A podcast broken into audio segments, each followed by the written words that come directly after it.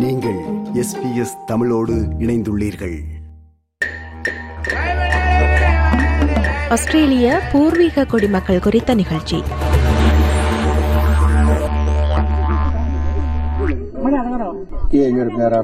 இரண்டு ராட்சத புத்திசாலி ஆமைகள். அந்த இரண்டு ஆமைகளும் கனா காலத்தில் பெரியதொரு நிலப்பரப்பு துண்டை காவிக்கொண்டு தண்ணீரில் பயணம் செய்து கொண்டிருந்தன. வரும் வழியிலேயே சில துண்டுகள் உடைந்து அந்த நிலப்பரப்பிலிருந்து விலகிக் கொண்டன. வீழ்ந்து விட்டன.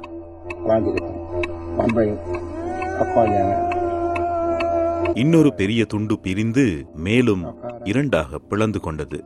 அந்த ஆமைகளில் சிறிய ஆமை சோம்பலானது. உடைந்த சிறிய துண்டுகளுடன் அது நின்றுவிட்டது. ஆனால் பெரிய புத்திசாலி ஆமை தொடர்ந்து பயணித்தது. அந்த நிலப்பரப்பை கடலின் அடிவாரத்தில் தாட்டு தக்க வைத்துக் கொண்டது.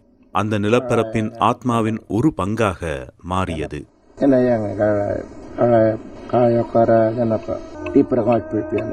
அந்த நிலப்பரப்பு தான் இப்பொழுது ஆஸ்திரேலியா என்று அறியப்படுகிறது.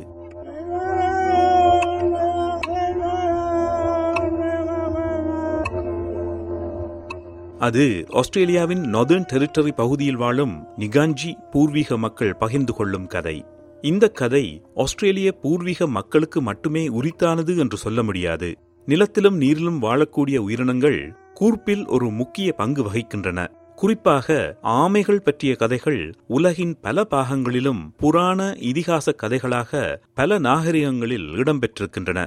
அது மட்டுமல்ல ஆஸ்திரேலிய பூர்வீக மக்களிடையே எண்ணூறுக்கும் அதிகமான மொழிகள் புழக்கத்தில் இருக்கின்றன. அவை எல்லாவற்றிலும் இப்படியான கதைகள் இடம்பெற்றிருப்பதை அவதானிக்கலாம். கொண்ட்வானா பெருங்கண்டம் பிரிந்து இன்றைய ஆபிரிக்கா கடக திருப்பத்திற்கு தெற்கிலுள்ள இந்திய துணைக்கண்டம் Australia New Zealand Antarctica Madagascar Arabia ஆகிய பரந்த நிலப்பரப்பாக மாறியதை நீங்கள் அறிந்திருப்பீர்கள். இந்த ஆமையின் கதை மூலம் கொண்ட்வானா பெருங்கண்டத்தை பற்றித்தான் கூறுகிறார்களோ என்று எண்ணத் தோன்றுகிறது. ஆஸ்திரேலிய பூர்வீக மக்களின் இதயத்தில் ஜக்கூபா அதாவது கனா காலம் அமைந்திருக்கிறது. அதில் முக்கியமானது ஆங்கிலத்தில் ரெயின்போ சர்பன்ட் என்று அழைக்கப்படும் வானவில் பாம்பு.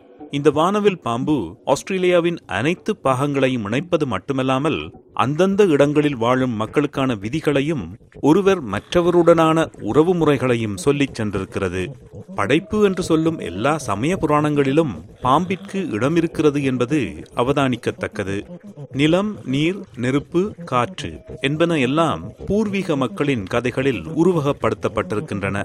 பூர்வீக மக்கள் நிலம் நீர் நெருப்பு காற்று என்பன தமக்கு நன்மை பயக்குவதற்காகவே உருவாக்கப்பட்டன என்று நம்பும் அதே வேளை சட்ட விதிகளை மீறும் எவரையோ அல்லது குழுவையோ அதே நிலம் நீர் நெருப்பு காற்று என்பன தண்டிக்கவும் செய்யும் என்று நம்புகிறார்கள். ஆரம்பத்தில் இருள் சூழ்ந்திருந்த இந்த உலகம் படிப்படியாக உயிரினங்கள் தாவரங்கள் மனிதன் என்பன தோன்றின என்று பல கதைகளை அவர்கள் சந்ததி சந்ததியாக சொல்லி வருகிறார்கள்.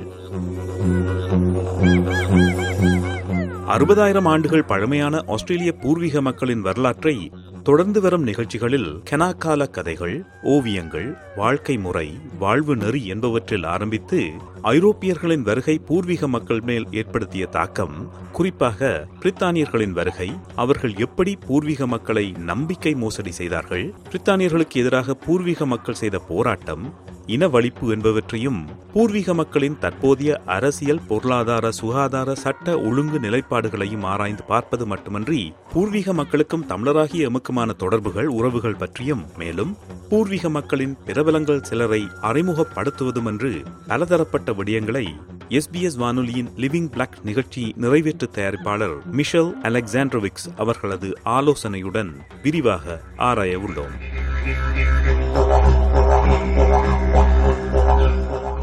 கனாக்கால கதைகள். கனா காலத்தில் அனைத்து பறவைகளும் மகிழ்ச்சியாக இருந்தன. கூட்டாகவும் தனியாகவும் பறந்து தம் பொழுதை கழித்த வண்ணம் இருந்தன. ஒரு நாள் மோபரி என்ற பெயர் கொண்ட மெக்பாய் என் இறகைப்பார் என் அழகைப்பார் என் இறகுகள் மிகவும் அழகானவை இல்லையா? என்று கேட்டது. அந்த வேளை நீலனாரை தன் தலையை நீட்டி உன் இறகுகளைப் பற்றி யார் கவலைப்பட்டார்? என் கால்களைப் பார் நீண்ட அழகான கால்களைப் பார். அதை பார்ப்பவர்கள் யாரும் உன் இறகின் கோலத்தை கணக்கிலேயே எடுக்க மாட்டார்கள் என்றது. மற்றைய பறவைகளும் இந்த போட்டியில் இணைந்து கொண்டன. தங்களைப் போன்ற அழகான அலகுகள் வால்கள் இறகுகள் மற்றும் கால்கள் யாருக்கும் இல்லை என்று பறவைக்கு பறவை தம்பட்டம் அடித்துக் கொண்டன. விரைவிலேயே அங்கே பெரியதொரு வாதம் வெடித்துவிட்டது. யாருடைய கண்கள் அழகானவை அல்லது வலுவான கால்கள் யாருடையது? மினுமினுப்பான இறக்கை எவருடைய முதுகில்? அல்லது மிகவும் இனிமையான குரல் யார் வசம் இருக்கிறது என்று அவர்களுடைய வாதம் பெரும் சத்தமாக வளர்ந்து பறவைகள் ஒவ்வொன்றும் திட்டிக்கொண்டு அலற ஆரம்பித்துவிட அதுவரை உறங்கிக் கொண்டிருந்த ஆந்தையார் விழித்துக் கொண்டார். எல்லோரும் சும்மா இருங்கள். அவர்கள் எல்லோரையும் நோக்கி ஆந்தை அவர்கள் திடமான குரலில் சொன்னார். பறவைகள் வாதிடுவதை உடனே நிறுத்திவிட்டார்கள். அந்த பகுத்தறிவுள்ள ஆந்தை அதற்கு முன் தனது குரலை உயர்த்தி இவர்கள் யாரும் கேட்டதே இல்லை. நீங்கள் எதற்காக இவ்வளவு சத்தம் போடுகிறீர்கள்? ஆந்தை கேட்டார். கொங்கரி அதுதான் இந்த அன்னம். தன்னுடைய கால்கள் தான் வலிமையானவை என்கிறது. என்று சொன்ன நீல நாரை இதை பாருங்கள் என்னுடைய கால்கள் அதைவிட மிகவும் வலுவானவை என்று சொன்னவுடன் அதுதான் இல்லை என்று ஆரம்பித்து விட்டது கொங்கரி. படிப்படியாக எல்லா பறவைகளும் தொடர அவை அனைத்தும் மீண்டும் வாக்குவாதம் செய்ய தொடங்கிவிட்டன. மறுபடியும் அந்த வயதான ஆந்தை எல்லோரையும் அமைதியாக இருக்கும்படி அழைத்தார். உங்களுடைய வாக்குவாதத்தின் நோக்கம்தான் என்ன? உங்களை படைத்தவரோ உங்கள் எல்லோருக்கும் ஒரு தனித்துவத்தை தந்திருக்கிறார். அதையும் மீறி உங்களில் யார் பெரியவர் என்று அறிய வேண்டுமென்றால் ஒரு போட்டியை நடத்தி பாருங்களேன் என்று யோசனை சொன்னார். போட்டி? என்றன அனைத்து பறவைகளும். என்ன மாதிரியான போட்டி? ஓ. அவர் கண்களை இடம் வலமாக பக்கவாட்டில் உருட்டியபடி ஆ. சில நேரங்களில் புத்திசாலி பறவையாக இருப்பது மிகவும் கடினமான விடயம். என்று விட்டு நீங்கள் அனைவரும் செய்யக்கூடியது என்ன? என்று அவர் கேட்டார். தங்கள் இறகுகளை சலசலத்து ஆச்சரியமாக எல்லா பறவைகளும் தம்மால் என்னதான் செய்ய முடியும்? என்று கேட்டன சிறிது நேரத்திற்கு பின் அந்த முதிய ஆந்தை தன் செட்டைகளை அடித்தபடி நீங்கள் என்ன முட்டாள்களா? உங்கள் எல்லோராலும் பறக்க முடியும். உங்களால் பறக்க முடியும். என்றது. தாம் எல்லோராலும் பறக்க முடியும் என்பதை எல்லோரும் ஒப்புக்கொண்டனர். எனவே அவர்கள் வரிசையாக ஒருவர் மாறி ஒருவர் யாரால் உயரப் பறக்க முடியுமென்று போட்டியிட ஆரம்பித்தார்கள். முதலில் மோபெரி என்ற பெயர் கொண்ட மெக்பாய் அடுத்து குங்குரி அன்னம் என்று பறக்க ஆரம்பித்தன.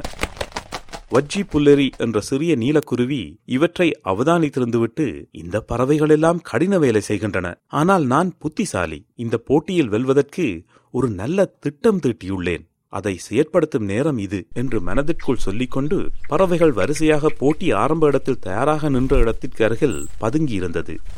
ஒளிந்திருந்தது. பறவைகள் ஒவ்வொன்றாக பறந்து கடைசியில் அல்வாடி என்ற கழுகும் நூரி என்ற நாரையும் தான் மிஞ்சியிருந்தன. அல்வாடி என்ற கழுகு பறக்க ஆரம்பித்தது. உயர உயர கழுகு பறந்து சென்றது. கீழே நின்றிருந்த பறவைகளெல்லாம் எங்கே அவன்? என்று கேட்கும் அளவிற்கு பறந்து விட்டான் அல்வாடி. அந்த வேளை நூறு என்ற நாரை பறக்க ஆரம்பித்தது. அதன் பெரிய இறக்கைகளிடையே வஜ்ஜி புலரி என்ற சிறிய நீலக்குருவி ஒளிந்து கொண்டது. நாரையின் பெரிய இறக்கைகளை மேலும் கீழுமாக அடித்து நூரி மேலே மேலே சென்றது. காற்றழுத்த வேறுபாட்டால் இது இலகுவாக மேலும் மேலும் உயர்ந்து சென்றது. நூரி அல்வாடியிலும் உயரமாக பறந்தபோது வெற்றி வெற்றி வெற்றி எனக்குத்தான் என்று மகளுடன் கூவியது. அந்த வேளை வெளியே வந்த நீலக்குருவி வஜ்ஜி புலேரி நூறிக்கு மேலாக பறந்து வென்றது தான் தான் என்றது. இருவரும் வேகமாக தரையை நோக்கி வந்தனர்.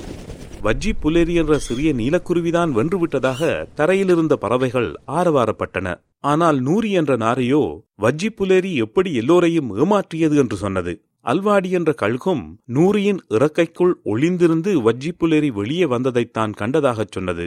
பொய் சொன்ன வஜ்ஜி புலேரியை எல்லா பறவைகளும் கேலி செய்தன விரட்டி அடித்தன. அதனை ஒரு ஏமாற்று பேர்வழி என்று சொல்லி தண்டனை வழங்கின. அதனால்தான் இன்று கூட வஜ்ஜி புதர்களுக்கு மேலான உயரத்தில் இந்த சிறிய நீலக்குருவியால் பறக்க முடியாது.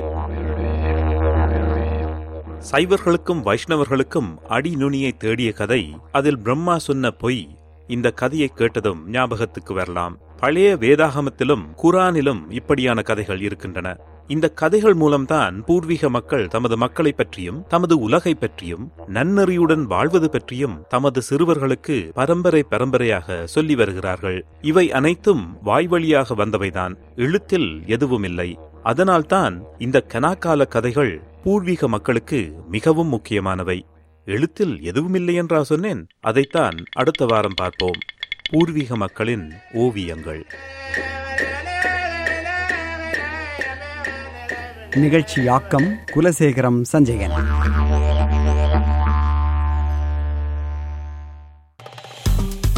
விருப்பம் பகிர்வு கருத்து பதிவு. லைக் ஷேர் காமெண்ட் எஸ்பிஎஸ் தமிழின் ஃபேஸ்புக்